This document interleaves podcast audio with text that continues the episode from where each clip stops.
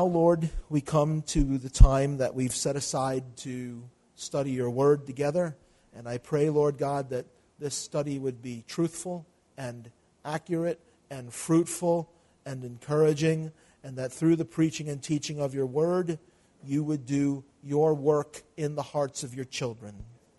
Lord, as we see our Lord and Savior Jesus Christ on the pages in front of us, how I pray that if there is anyone listening to me now or listening to a recording of this who has never come to Christ in faith to receive eternal salvation, I pray that today, this moment, Lord God, might be the time that they just cry out to you, cry out to you, Lord Jesus, and ask you to be Lord and Savior in their own life as they recognize, like we sang so much in every song today about how you gave your life for our sins, about how you received all the wrath upon sin in our place and rose from the dead, and, and now there is forgiveness and eternal life by your love and by your grace to all who will receive you by faith. Please, Lord, let someone listening come to Christ and receive salvation. I know the teaching today, as usually is the case, is more an instruction for those who are believers already. But along the way, we never lose sight of the fact that there was a time that we didn't know you, and you brought us to salvation through faith in Christ by the preaching of the gospel. Let that happen, please, Lord, according to your will. I pray in Jesus' name. Amen. Okay. Let me read this short passage to you starting in Matthew chapter 13 and verse 51 and reading just to the end of the chapter. Jesus said to them, Have you understood all these things? They said to him, Yes, Lord. Then he said to them, Therefore, every scribe instructed concerning the kingdom of heaven is like a householder who brings out of his treasure things new and old. Now it came to pass when Jesus had finished these parables that he departed from there. When he had come to his own country, he taught them in their synagogue, so that they were astonished and said, Where did this man get this wisdom and these mighty works? Is this not the carpenter's son? Is not his mother called Mary? And his brothers James, Joseph, Simon, and Judas, and his sisters? Are they not all with us? Where then did this man get all these things? So they were offended at him. But Jesus said to them, A prophet is not without honor except in his own country and in his own house. Now, he did not do many mighty works there because of their unbelief. Now, I backed up, I know the bulletins say that I was going to start in verse 53, but I backed up a couple of verses to read just to try to tie up the, the context of what we had studied before. When he says, Have you understood all these things in verse 51, all these things are what? This long series of parables that he taught. And the parables were all instructions about what? They were instructions about the kingdom of God, teaching about his kingdom. And I wanted to back up and just kind of insert this here because I had this thought. And, and this thought just came to me this morning. Uh, very clear. I was often when I pray, in my mind, like when Jesus said, In this manner, pray in the Sermon on the Mount, and he gave what we call the Lord's Prayer. I learned many years ago from a preacher that that's like, you know, not necessarily a recitation you're supposed to make. Well, there's nothing wrong with saying the exact words, but it's like a blueprint for prayer. So, very often when I pray, I, I try to keep like the words of that prayer in my mind, and, and as I pray, I, I try to like pattern my prayers uh, like in, in the blueprint. I, I find that to be a very edifying way to, to worship and pray and and I enjoy doing that. And what, what struck me today was that the prayer starts, the Lord's Prayer, with uh, Hallowed be your name. After it starts with worship, Father, holy is your name. And then the first thing that is like prayed for, if you want to look at it that way, is what? Your kingdom come. So the heart cry of the believer in the Lord Jesus Christ is for his kingdom to come. And then it goes through all of those familiar, like checkpoints, if you will, for a good time of prayer with the Lord, the manner to pray, the pattern in which we're to pray. It goes through. And then it ends with these words For the kingdom and the power and the glory are all yours. The kingdom. So it starts off with Your kingdom come. And it ends with The kingdom is yours, along with what? All power. So, so the, the, the, the actual kingdom of God, which is coming, belongs to Him. All of the power associated with it is His, as opposed to what? Mine. The kingdom's not mine, it's God's. None of the power is mine, that's all God's. None of the glory goes to me or to any other man, that all goes to God. So the prayer starts with the praying person longing for God's kingdom to come and ends with an acknowledgement that the kingdom's not mine, nor is the power or the glory of it. It all belongs to God. The kingdom. The kingdom. What are we referring to? Your kingdom what? Come. Jesus taught all these parables and said, Have you understood all these things? And they said, Yes. And then he talked about every scribe concerning the kingdom of heaven. The king, there's the kingdom again, is like a householder who brings out of his treasure new things and old. In other words, in other words, a scribe, like a teacher, ought to be able to bring out old things, new things, all pointing to what? The kingdom. Christ is coming. And it's not just he's coming to take us to go to heaven with him. We sometimes leave details out in making the gospel simple or, or whatever, whatever the reason is. The gospel becomes just ask Jesus to come into your heart and you'll go to heaven. But, uh, but the truth of it all is so much more, right? The Messiah came, accomplished what he accomplished, rose from the dead, ascended back to heaven, and is going to come again one day. Right? Right? His kingdom is coming. His kingdom. He's going to return. He's going to rule. It's going to be a kingdom of power. It's going to be a kingdom of righteousness. It's going to be a kingdom of truth. It's going to be a kingdom where the king is going to be worshiped. It's going to be a kingdom where God is going to be honored and glorified. And in time, within the context of time where we all live, we are headed towards it. And the cry of the believer ought to be, Yes, Lord, come and bring your kingdom. Usher in your kingdom. You know what you need for the kingdom, right? You need a king and you need subjects. So the king is coming. The king was here, the king left, and the king is coming. But the king has charged his servants in his absence to do some stuff.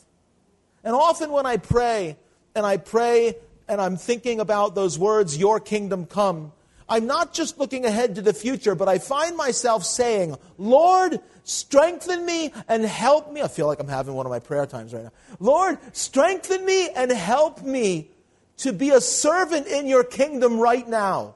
Help me to labor for your kingdom.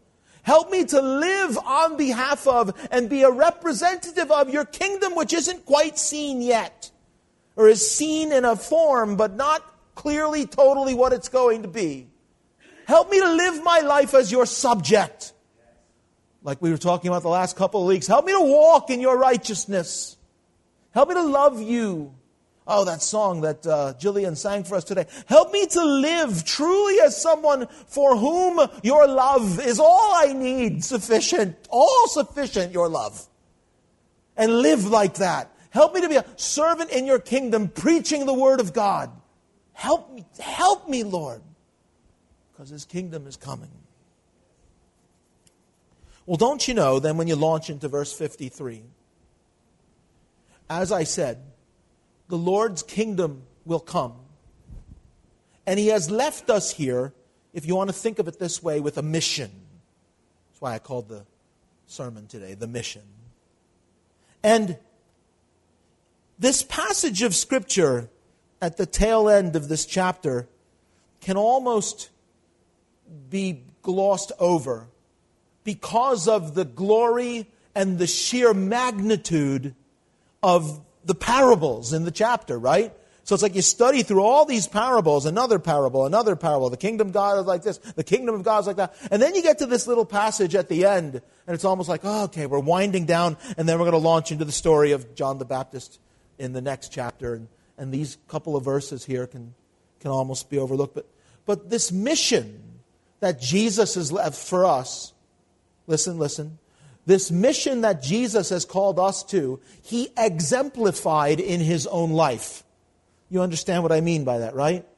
Like, if you want to know what our mission is as a follower of Christ and as a servant of Christ, look at Christ.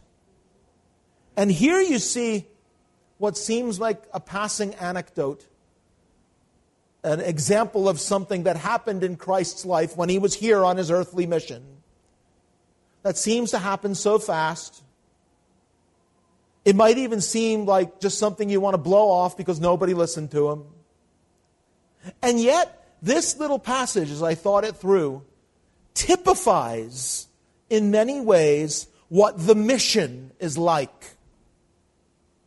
So much so that I saw four distinct points in this passage, and I thought of parallels.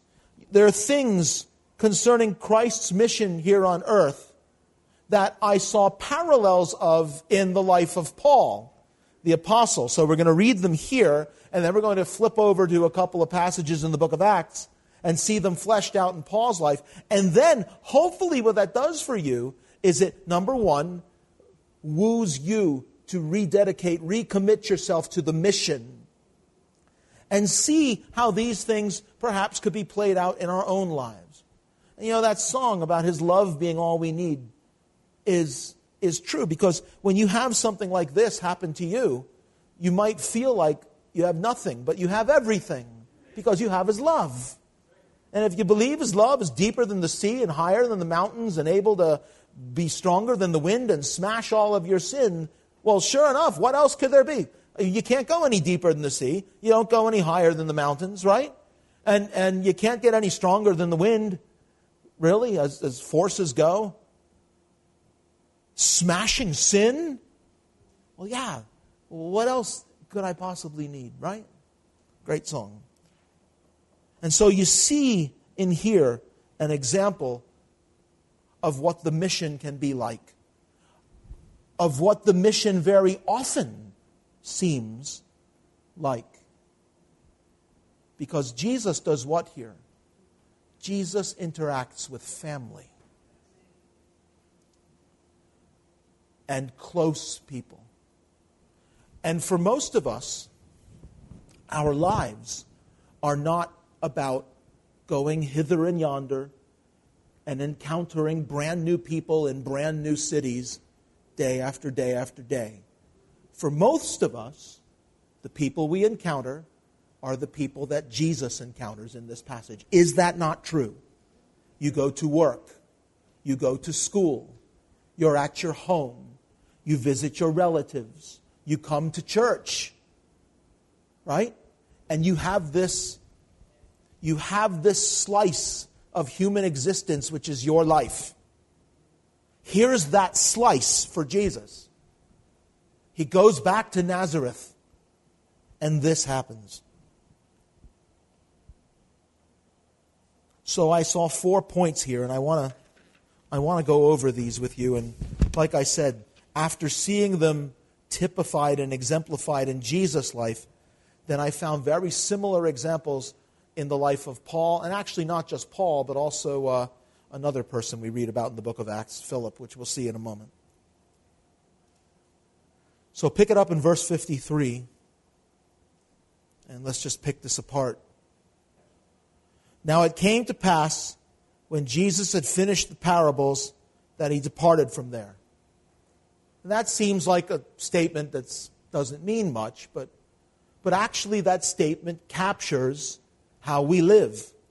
We finish something and then we're done. You go to work, and when the job is over, or when the, your set hours for your work have expired, you leave. You go to school. When the final bell rings, you leave. You go on a trip. When the, when the days allotted for the trip are over, you leave. Much like Jesus. It came to pass when Jesus came through this time in his life, when he finished teaching all these parables for his disciples, that he left. And what did he do? It says he left and he went home. Another very human experience. He left and he came home. And we're told what? When he had come to his own country, he what? He took a few weeks off.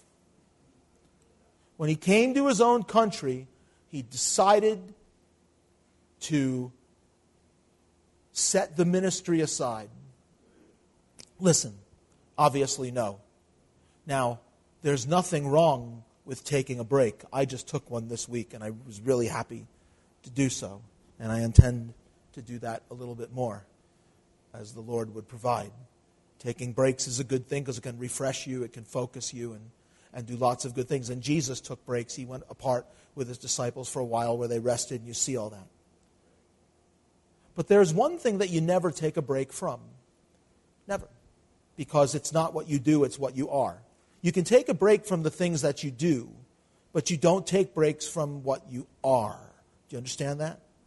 And so, even while we might take a rest from our activities, we never take a break from being God's children.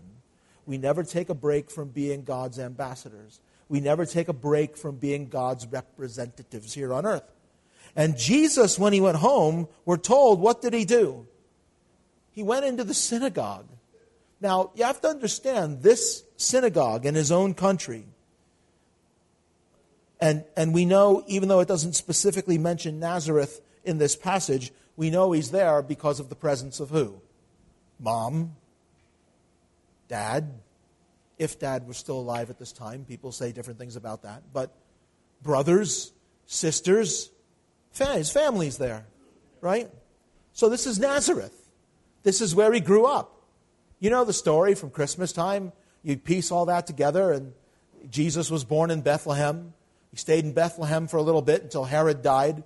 They were afraid of the new Herod, so they went to Egypt, uh, and they waited there for a while. And then after that Herod died, which wasn't very long, the new Herod that came, they were a little afraid of him, so rather than going back to Bethlehem, they went back home to Nazareth. And this is where Jesus grew up. So when Jesus goes into the synagogue, this is Jesus like going into his home synagogue. This is where Jesus sat and listened to them growing up. And now he goes into the synagogue and he's a teacher. When he came to his own country, he taught them in their synagogue so that they were astonished. Now, before we get into their reaction, I just want to dwell a little bit on this idea of the mission the mission is with us wherever we are. That's the first thing that a Christian should commit to. You go on vacation, you go on a family holiday, you get together with family and friends.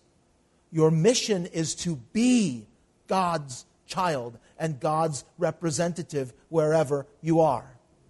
I'm not necessarily saying that everywhere you go, you're supposed to just interrupt everything that's going on and just stop everybody and say, hey, everybody, I have something to say, and stand there and preach a sermon to people.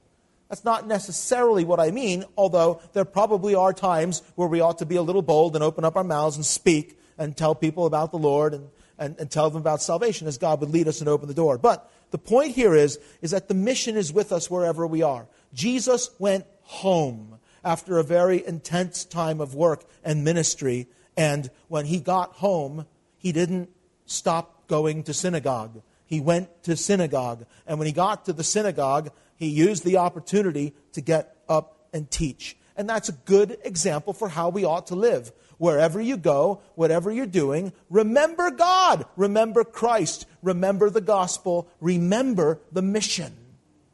Wherever you are, be encouraged. Take some gospel literature with you. Pray. Lord, thank you for this break, this vacation, this whatever it is. But Lord, help me here where I am, maybe a different place. But Lord, help me to remember you. And help me, Lord God, if you put something in front of me, help me, Lord God, to use that opportunity to glorify you. Jesus here had an opportunity. And so Jesus seized the opportunity, right? I want you to turn to see what I think is like an example of this played out in the life of his followers in Acts chapter 8. Go to Acts chapter 8, which all these chapters in Acts should be familiar ground to you. Acts is a wonderful book to read. I hope, I hope you've taken the opportunity to read it time and again and again. It's a very encouraging book. Hard, one of those, one of those reads that's hard to put down once you start it. Acts chapter 8 and verse 1. Let's just go through some of this and see this opportunity, all right? So Saul was consenting to his death. His is Stephen, right? Um, and I won't give all the background, but chapter 7 of Acts is Stephen giving his defense of the gospel before the Sanhedrin, and they condemn him to death, drag him outside, and stone him to death. And Saul, who later on becomes the Apostle Paul, but this isn't his story right now, was actually staying there consenting to the stoning to death of Stephen.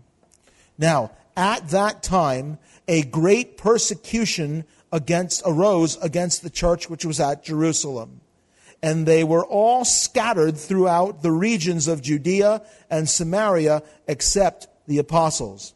So you get the idea, right? This is very different than Jesus going home, though these were probably people who went home.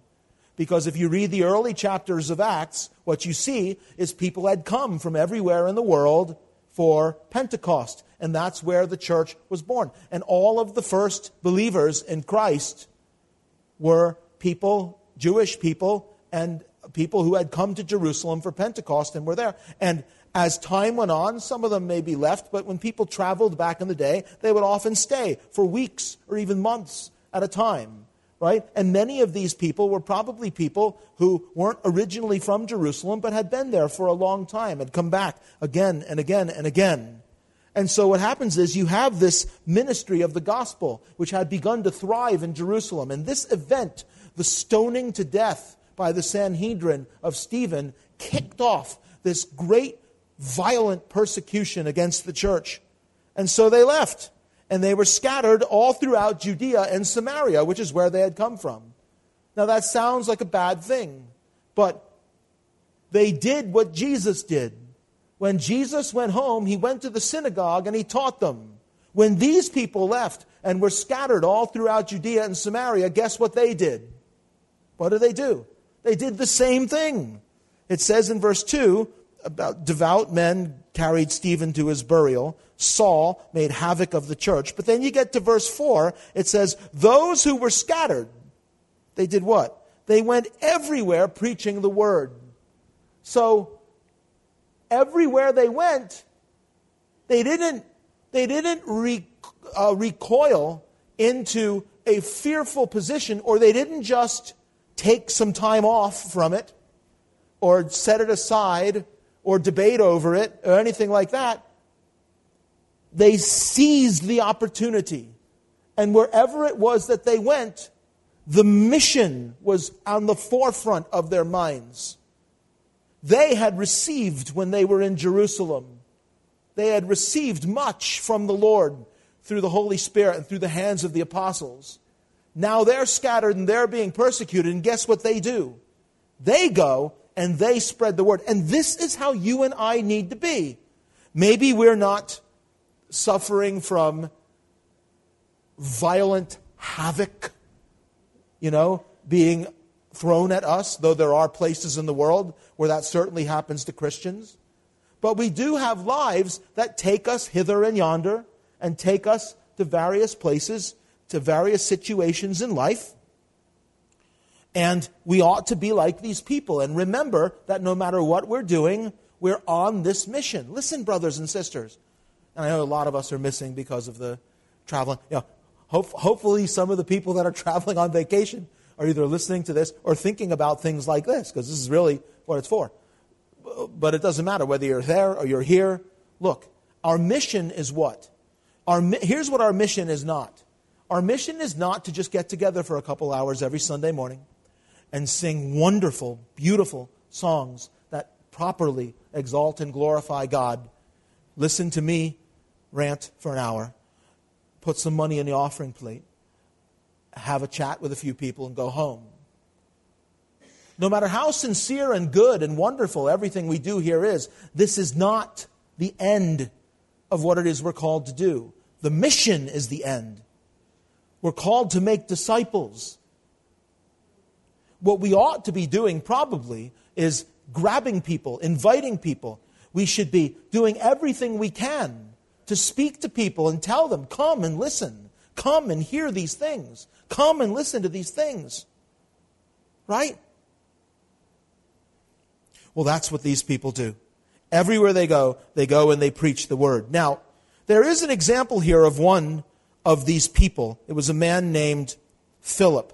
This is not Philip the apostle, this is a different Philip. Philip and Stephen were two of what some call the first deacons, those who were called back in Acts chapter 6 to work at the tables of the widows in the church. But they were much more than table servers. They were also men who were filled with the Holy Spirit as they were commanded. And so Philip is one of these people who went out and was scattered, and he found his place in Samaria. Verse 5 tells us he went down to the city of Samaria and preached Christ to them. Little aside detail that has nothing to do with anything, but this very city, the city of Samaria, is actually a national park. The, the, the uh, archaeological site and the ruins thereof are actually a national park in Israel today. So you can actually go and walk in the very place where Philip walked and this happened. So Philip went down to the city of Samaria and preached Christ to them. And the multitudes with one accord heeded the things spoken by Philip, hearing and seeing the miracles which he did. Right? It goes on to, it talks about the miracles that happened, demons coming out, spirits coming out, people who were paralyzed and lame being healed. Verse 8, there was great joy in the city. And then you get the story, I won't read it now for time's sake, of the, the sorcerer who was there, who was named Simon, and, and you can read that story for yourself and what God did through all of that. And it's very interesting because what happens is Philip basically goes back to Jerusalem and calls for Peter and, and the apostles to come down and they lay hands on them and, and there's this wonderful oneness which is established between the Jewish believers in Christ in Jerusalem and the Samaritan believers in Christ in Samaria, and things are going very, very well. And then what happens to Philip? Verse 26. And in conjunction with baptism, we preach about this all the time. But you see what happens to Philip? The Holy Spirit says to him, Now, Philip, you see what I've done. I've put you there in Samaria, and I want you to stay there, and I want you to preach and preach and preach and preach. If you're looking at your Bible, you'll know that I'm, I'm being ironic again, as I often am. That is not what the Spirit said to Philip. The Spirit spoke to Philip and said, What? Get out of there! As the Spirit often does. The Spirit will lead us because Philip is a believer in Christ whose heart and mind is set on the mission that the Lord had for him. And so he tells him in verse 26 Go toward the south along the road which goes down from Jerusalem to Gaza. This is desert. So now there's a great call. I want you to think about this for a minute. Philip is in the middle of a great revival. The apostles have come down from Jerusalem. People are being healed. Miracles are happening. The Samaritans are coming to trust in Christ just as the Jewish believers in Jerusalem did. And Philip is told by an angel, get out of here and get on a desert road that goes nowhere. Basically, that's his call. Right? What does Philip do? We're not told anything other than he goes. Verse 27. So he arose and went. And of course, then comes that, you see, as you read it, we have the privilege of reading it and, and knowing clearly what God had in mind. But Philip didn't in that moment, right? We're not told that Philip knew in that moment why he was supposed to go. He was told to go, and he did. But his heart was set on the mission. And whatever the Lord wanted him to do, wherever he was, he had been in Jerusalem and probably comfortable in the church there. Then he's scattered away in a persecution and ends up in the city of Samaria. God uses him to establish a foothold for Christianity there and a church there. So, second time, he probably thinks, okay, this is great, I'm here. And now God says, get up, go. Where? Gaza. What's there? Nothing. Desert. Well, Lord, am I going to preach to piles of sand? What am I going to do, Lord? No, he goes, and what happens? Here comes this guy from Ethiopia, a eunuch who is in charge of all the queen's treasury.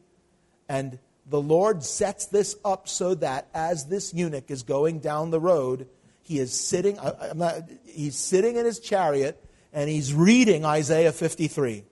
Literally, you read it for yourself. It actually gives the exact passage in verse 32. The place in the scripture where he read was this He was led as a sheep to the slaughter, as a lamb before his shearer is silent, so he opened not his mouth. In his humiliation, his justice was taken away, and who will declare his generation? For his life was taken from the earth. Right? And, and Philip, right before that, Philip had said, Do you understand this? Do you understand what you're reading? And he's like, You know, how can I? Unless someone guides me. Which means he was reading. So, so understand this. Philip is sent to the exact spot at the exact moment where this Ethiopian guy was riding in his chariot through Gaza, where this is desert, empty, nothing. There's nothing there. He's riding through Gaza and he's reading Isaiah 53 out loud. Well, there you go. Now, there, now there's an example of someone who really believed God and really trusted God, is Philip, right? And God delivered, right? So he brings him by. The eunuch stops his chariot, brings Philip into the chariot. Philip witnesses to him, preaches the gospel to him, and he gets saved. And so powerful and profound is that experience that he says, I want to get baptized right now. What hinders me? And Philip says, If you believe, you may. So they see some water, which itself is probably pretty miraculous, riding through Gaza, right? So they see some water, and he calls the chariot to stop, and they go down into the water, and Philip baptizes him, and the Ethiopian eunuch goes on his way, and Philip is miraculously snatched his way and sent somewhere else. For Philip, Philip ends up in four different places in this chapter. He starts in Jerusalem, then he goes to Samaria, then he goes to Gaza, and he ends up in Azotus. Right? Why? Because God is using him, and wherever he is, the mission is on his mind. Just like Jesus, who, after all this preaching and teaching of parables, goes home. And when he gets home, what does he do? Straight into the synagogue. Listen up, folks. I got some stuff to say. That's how you and I should be. Like Jesus, like Philip, wherever we are, whatever we're doing, looking for God to give us opportunities to be about the mission. The mission is with us wherever we are, whatever we're doing. Keep your eyes open. Stay close to the Lord. This is what we're called to do. Now, second thing, back in Matthew.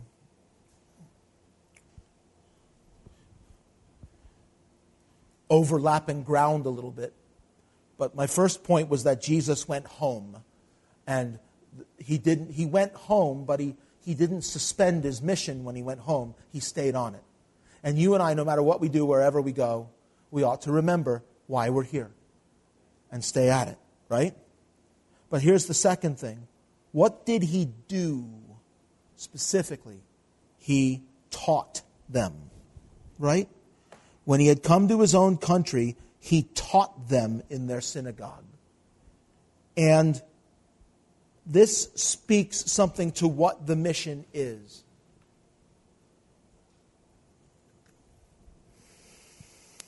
We are blessed and privileged beyond probably. Forgive me if this is not true for you, but I'm just, I'll just be bold and say it. We are blessed and privileged beyond probably what we appreciate. In that every week, at least on Sunday morning, but probably many other times, we are able to gather together for the purpose of opening up the truth of God, the Word of God, and learning. You live in what is probably the most sophisticated, freest, and most prosperous country and society, easily, by far, that the world has ever seen. And you live at a time when access to study and learning and information is more easily and readily available than ever anywhere in history. And yet, the book that we sit here every week and study, nobody knows what it says, relatively speaking. You live in a culture where nobody has any idea. Do you understand what the Bible is? The Bible is like you like you like like mystery stories, you know, or or or uh, you, ever, you ever see like you ever see like the movie um, what's the one with Nicolas Cage where he's looking for the ship and, and then they find the treasure and national treasure, right? You like stories like that, like they find they, they, they, they find the ship buried in the ice and they find this thing that ends up I'm sorry if I'm spoiling it, but it's an old movie. If you haven't seen it yet, that's your fault. So, so, so, so like there's, there's, they find this thing that ends up being a key and it unlocks this treasure and they end up in New York and, and, and buried under here and, and all this stuff. And, and yeah, you like that. Well, listen, the Bible is like, in, and that's fake. This is real. There's this incredible thing that's going on. It's happening. It's happening right now. And that is that history is marching along to the time when his kingdom is going to come. And he's going to return. And the key to accessing it and availing yourself of it, the treasure trove of truth concerning it, the path to a person's place in it is right here. And no one knows it. Now, some of the reason that nobody knows it is because the world responds to it the way that Jesus' people responded to it with envy and offense and a lack of faith. But the fact that you and I are here today is proof that there are people that, when they hear it, they believe it. Our job is to teach. We need to learn ourselves and we need to teach others. We need to be able to, look, I'm not talking about like the gift of teaching, where some have the capacity in a special, like Holy Spirit given kind of way to stand up in front of God's people and teach. I'm talking about being an educator of the ignorant among the world and sharing with them the truth concerning Jesus. We ought to be so filled up on it ourselves that we're bursting at the seams looking for someone who will just listen to this. We come to church on Sunday and we sit here and we listen and oh, whatever, it's hard and tired and want to go. And what are we doing? Why are we here? We should be going all over the place begging people, come on, come listen to this. Right? Mean, what are we doing? We're standing here every week putting out, we're like, you know, what was the saying in the movie? The key lies with Charlotte, right? and, and in that movie, National Treasure. And what, what, what does it mean? And, and of course, it means there's this key that was in this chip. And, and, we, and we, we understand what the key lies with Charlotte means. And what do we want to do? Just get together and sing songs every week? We should be like this little platoon of soldiers for Christ, like we sing about, right? We were singing about that. That's what we should be like marching on and, and, and, and, and bringing people in.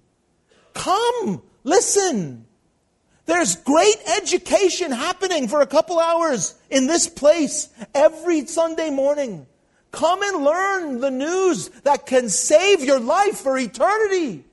Come and learn. Maybe you've never cracked it open. Maybe you've read it and you have no idea what it means. Come and sit and listen among other people that are sitting and listening and learning. Come, go and bring them, bring them in. Why don't we? Turn to Acts chapter 13. The mission is to teach. The mission is what Jesus did. He went in the synagogue and taught them. The mission is to make God known. The mission is to make Christ known. The mission is to take that which we have been by His grace and love given and share it. Freely you have received, freely give. Acts chapter 13 you see an example of this. Okay, Saul's not Saul anymore. He's Paul at this point, and he's on what we call his first missionary journey. And first they go through Cyprus, but then they set sail and they come to Asia Minor, which we call Turkey today. And then in verse 13, uh, it says, in verse 14 actually, they come to a place called Antioch which can get confusing because they launched off from a place called Antioch as well. But the Antioch that they launched off of was south and east from where they were. Now they're up in like north central Turkey in a region known as Pisidia. So it's called Antioch in Pisidia. And what do they do? They do what Jesus did. They go into the synagogue on the Sabbath day. Why? Why do you think they went into the synagogue? To teach. Because that's the mission, is to teach. So they go into the synagogue and there's a reading from the law and from the prophets. And then the rulers say to them, Men and brethren, if you have any word of exhortation for the people, say on. Praise the Lord. In fact, that's exactly why we're here. Right? So Paul stands up, and let's just read this incredible teaching. This isn't just preaching, this is teaching. He taught them. Men of Israel and you who fear God. That's a way of identifying two groups of people. Men of Israel, those are the Jews in the synagogue. You who fear God, those are the Gentiles in the synagogue. All right? Listen. The God of this people Israel chose our fathers and exalted the people when they dwelt as strangers in the land of Egypt. So the first part of his teaching is what? History. Brought them with an uplifted arm, brought them out. Now, for a time about 40 years, he put up their ways in the wilderness. And when he had destroyed seven nations in the land of Canaan, he distributed their land to them by allotment. So basically, he goes all the way from Exodus to the book of Joshua in a couple of sentences there. Then, after that, he gave them judges for about 450 years until Samuel the prophet. And afterward, they asked for a king, and so God gave them Saul, the son of Kish, a man of the tribe of Benjamin, for 40 years. This is all like a summary of the Old Testament, basically, the Old Testament narrative. So now you're up into Samuel's writings. And when he was removed, he raised up for them David. So now you're into the books of the kings. Um, to whom he gave testimony and said, I have found David, the son of Jesse, a man after my own heart, who will do all my will. From this man's seed, that's David's, according to the promise, God raised up for Israel a Savior, Jesus. You see what Paul did there? He's teaching them. He's t- and what he did is he went all the way back to the Exodus and went all the way up to David and then connected David to Jesus. Boom, boom, boom. He's, he's doing what we, how many people you think know that? Just that little bit. How many people, and listen, you might ask yourself, well, what's the great value of that? I mean, it must not be that important because he glossed over so much. Uh, are you kidding me? I mean, you know, people know bit, people know there's a such thing as the Bible. People know that there's a such thing as Israel. People know that there's this history about Jewish people and Passover and in the culture they like know these things, but they don't know what they mean. But when you talk, when you understand and then you open people's eyes, you're setting them up for what Paul set them up for. Paul's not there just to teach history, but he wants to show them how all of the things that they've been learning in the synagogue drive up to what? Jesus. There's the Israelites in Egypt who God chose, and, and God brought them out by a powerful hand, and, and, and then He brought them into the land and drove out all these nations and gave them the land by allotment. Then He led them by judges, but they clamored for a king, and so He gave them Saul, and Saul was no good, so He found a man after His own heart, David, and from David's lineage, we get Jesus. Oh, oh. There. He just gave them the whole Old Testament in a few sentences. Right? But that's what our job is to do is to teach people. You, you, and we just sit here and we listen to it again and again and again and again and again, and you're surrounded by people who that tiny little bit that I just, what is the point of Jesus? I mean, really, is Christmas trees and Santa Claus, is that the point of Jesus? The star over the manger, whatever. All, the, the, the facts about all that stuff are wrong anyway. Is that the point? A baby in a manger? No, the point is all of this. You give people truth, and God uses that to open their eyes and open their hearts that they might receive what Jesus is really about, which is what Paul does next. Majestically, beautifully, verse 24, a reference to John the Baptist, the baptism of repentance to all the people of Israel. Verse 25, as John was finishing his course, he said, Who do you think I am? I'm not he, meaning the Messiah. But behold, there comes one after me, the sandals of whose feet I'm not worthy to loose.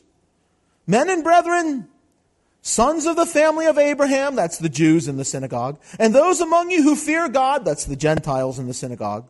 To you, the word of this salvation has been sent. For those who dwell in Jerusalem and their rulers, because they did not know him, that's Jesus, nor even the voices of the prophets which are read every Sabbath, have fulfilled them in condemning him. More great education. That, what a brilliant point that is. The fact that all the religious leaders in Jerusalem didn't recognize him and condemned him to death is actually a fulfillment of everything the prophet said. You see what he's doing? He's filling them in, he's cluing them in. This is our job. This is our job, is to learn this stuff and share it. What are the parables that he just got done teaching all about? The kingdom. Like a mustard seed starts off as some little thing, but grows into this massive thing that even the birds. Well, how is that? It's by this, it's by spreading the word. Are we really content to let the world just update their Snapchats and Facebook pages and watch football and baseball games and, and go to school and go to work and, and fill their lives with movies and television shows and, and filthy music? And are we really just content to just let all that go by while we've got this? Without at least trying to say to people, hey, wait a minute. Break out of your routine and come with me for a couple of hours this Sunday. And listen. Listen. You, you know, the last 10 minutes of sitting here, do you know how valuable that is to every human being that lives on the planet? Everything that I just read. And I didn't make it up. It's got nothing to do with me delivering it. Or, you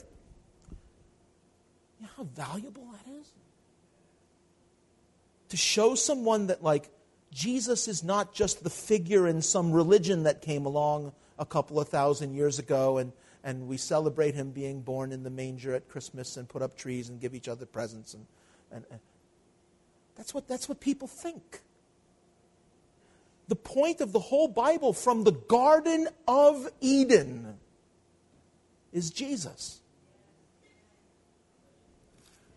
Listen, from in the beginning, God created the heavens and the earth. From that moment, the story of the Bible is Jesus. In the beginning was the Word, and the Word was with God, and the Word was God. All things were made by Him, and without Him, nothing was made that was made. From creation, the story is about Jesus. Nobody knows that.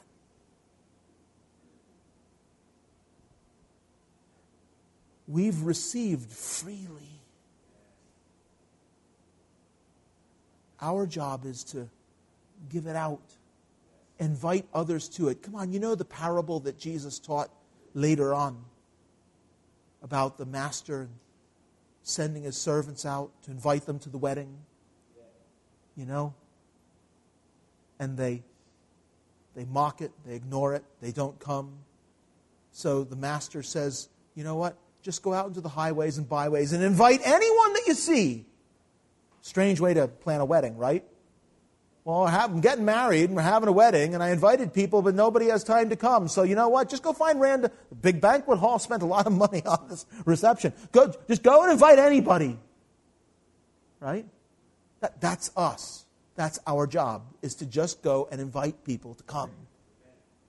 You know, whether they are at the wedding dressed in an appropriate wedding garment, the master of the wedding will figure that out. That's not our job. Our job is to go and invite them in because people don't know this. Wow. Look, look where this story goes, and this is as far as we'll go with it today. We'll finish it all next week, which is fine. That's what I planned. But um, listen to this. This is a great story. It says, it says, uh, he says, men and brethren verse 26, verse 20, I'm sorry, I read that already. Uh, verse 28. Though they found no cause for death in him, they asked Pilate that he should be put to death. So now what's he doing? He's explaining what happened to Jesus in Jerusalem, which maybe some of them had heard about, maybe not. Now, when they had fulfilled all that was written concerning him, they took him down from the tree and laid him in a tomb. But God raised him from the dead. See, he started all the way with the Exodus, and he's gotten all the way to Jesus, just telling him the truth. He was seen for many days by those who came up with him from Galilee to Jerusalem who are his witnesses to the people. And we declare to you the glad tidings, gospel, good news, glad tidings. That promise which was made to the fathers, God has fulfilled this for us, their children, in that, uh, you that? He's standing in a synagogue and saying, the promises that God made to the fathers that you read about every week, God fulfilled them for us in that he's raised up Jesus. And then he quotes scripture. So it's a Bible lesson.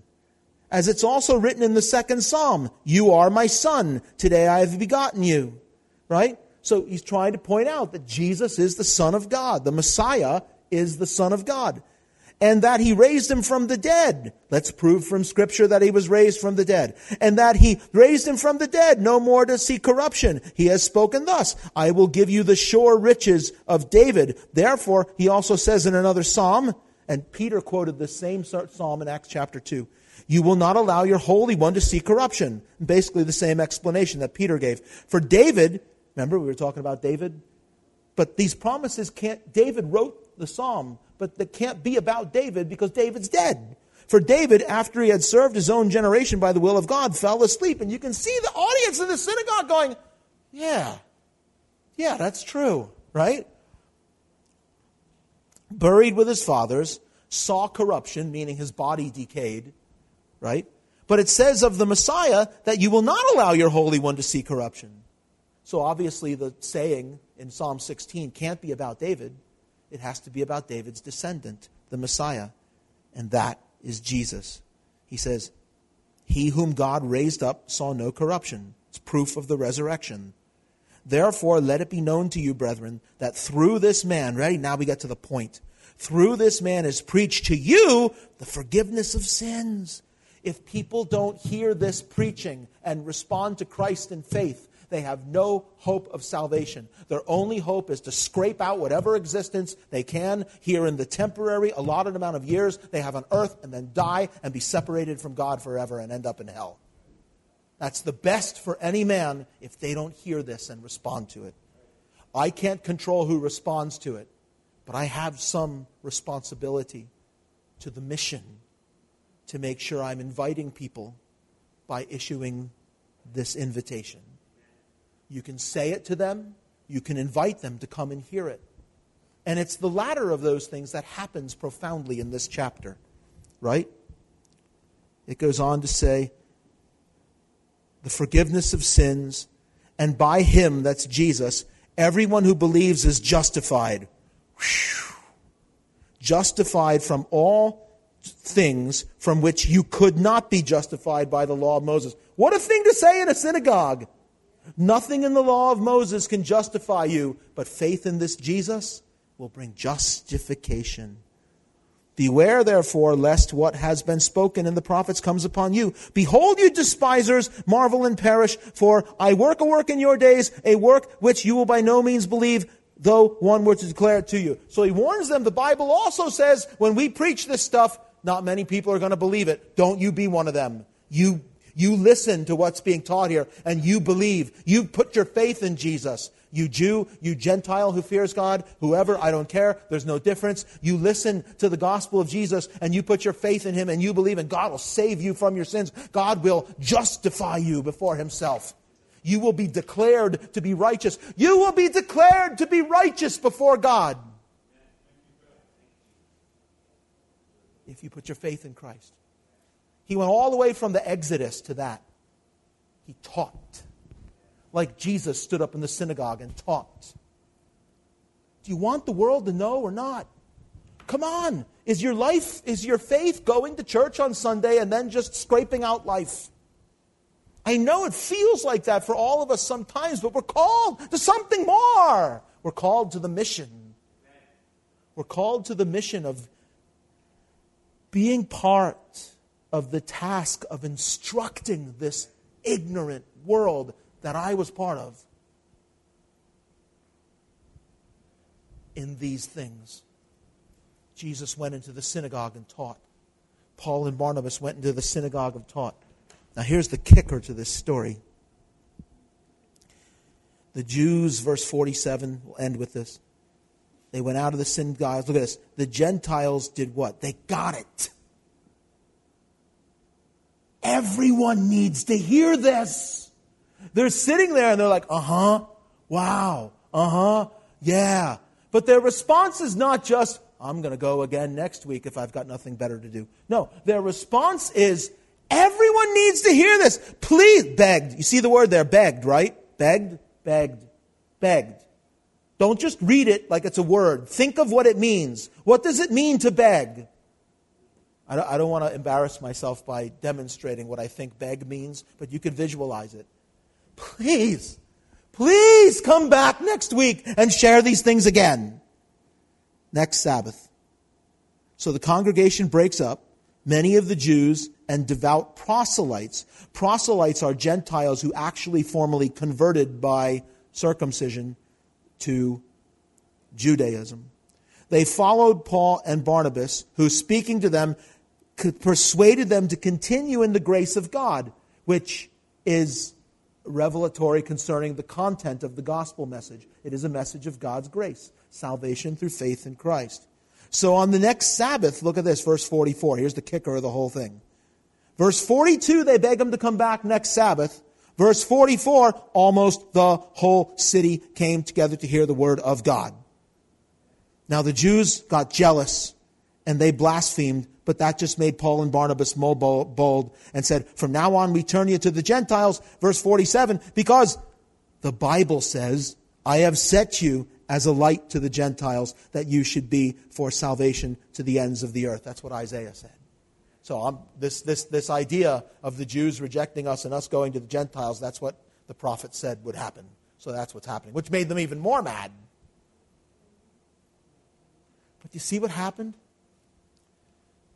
They taught.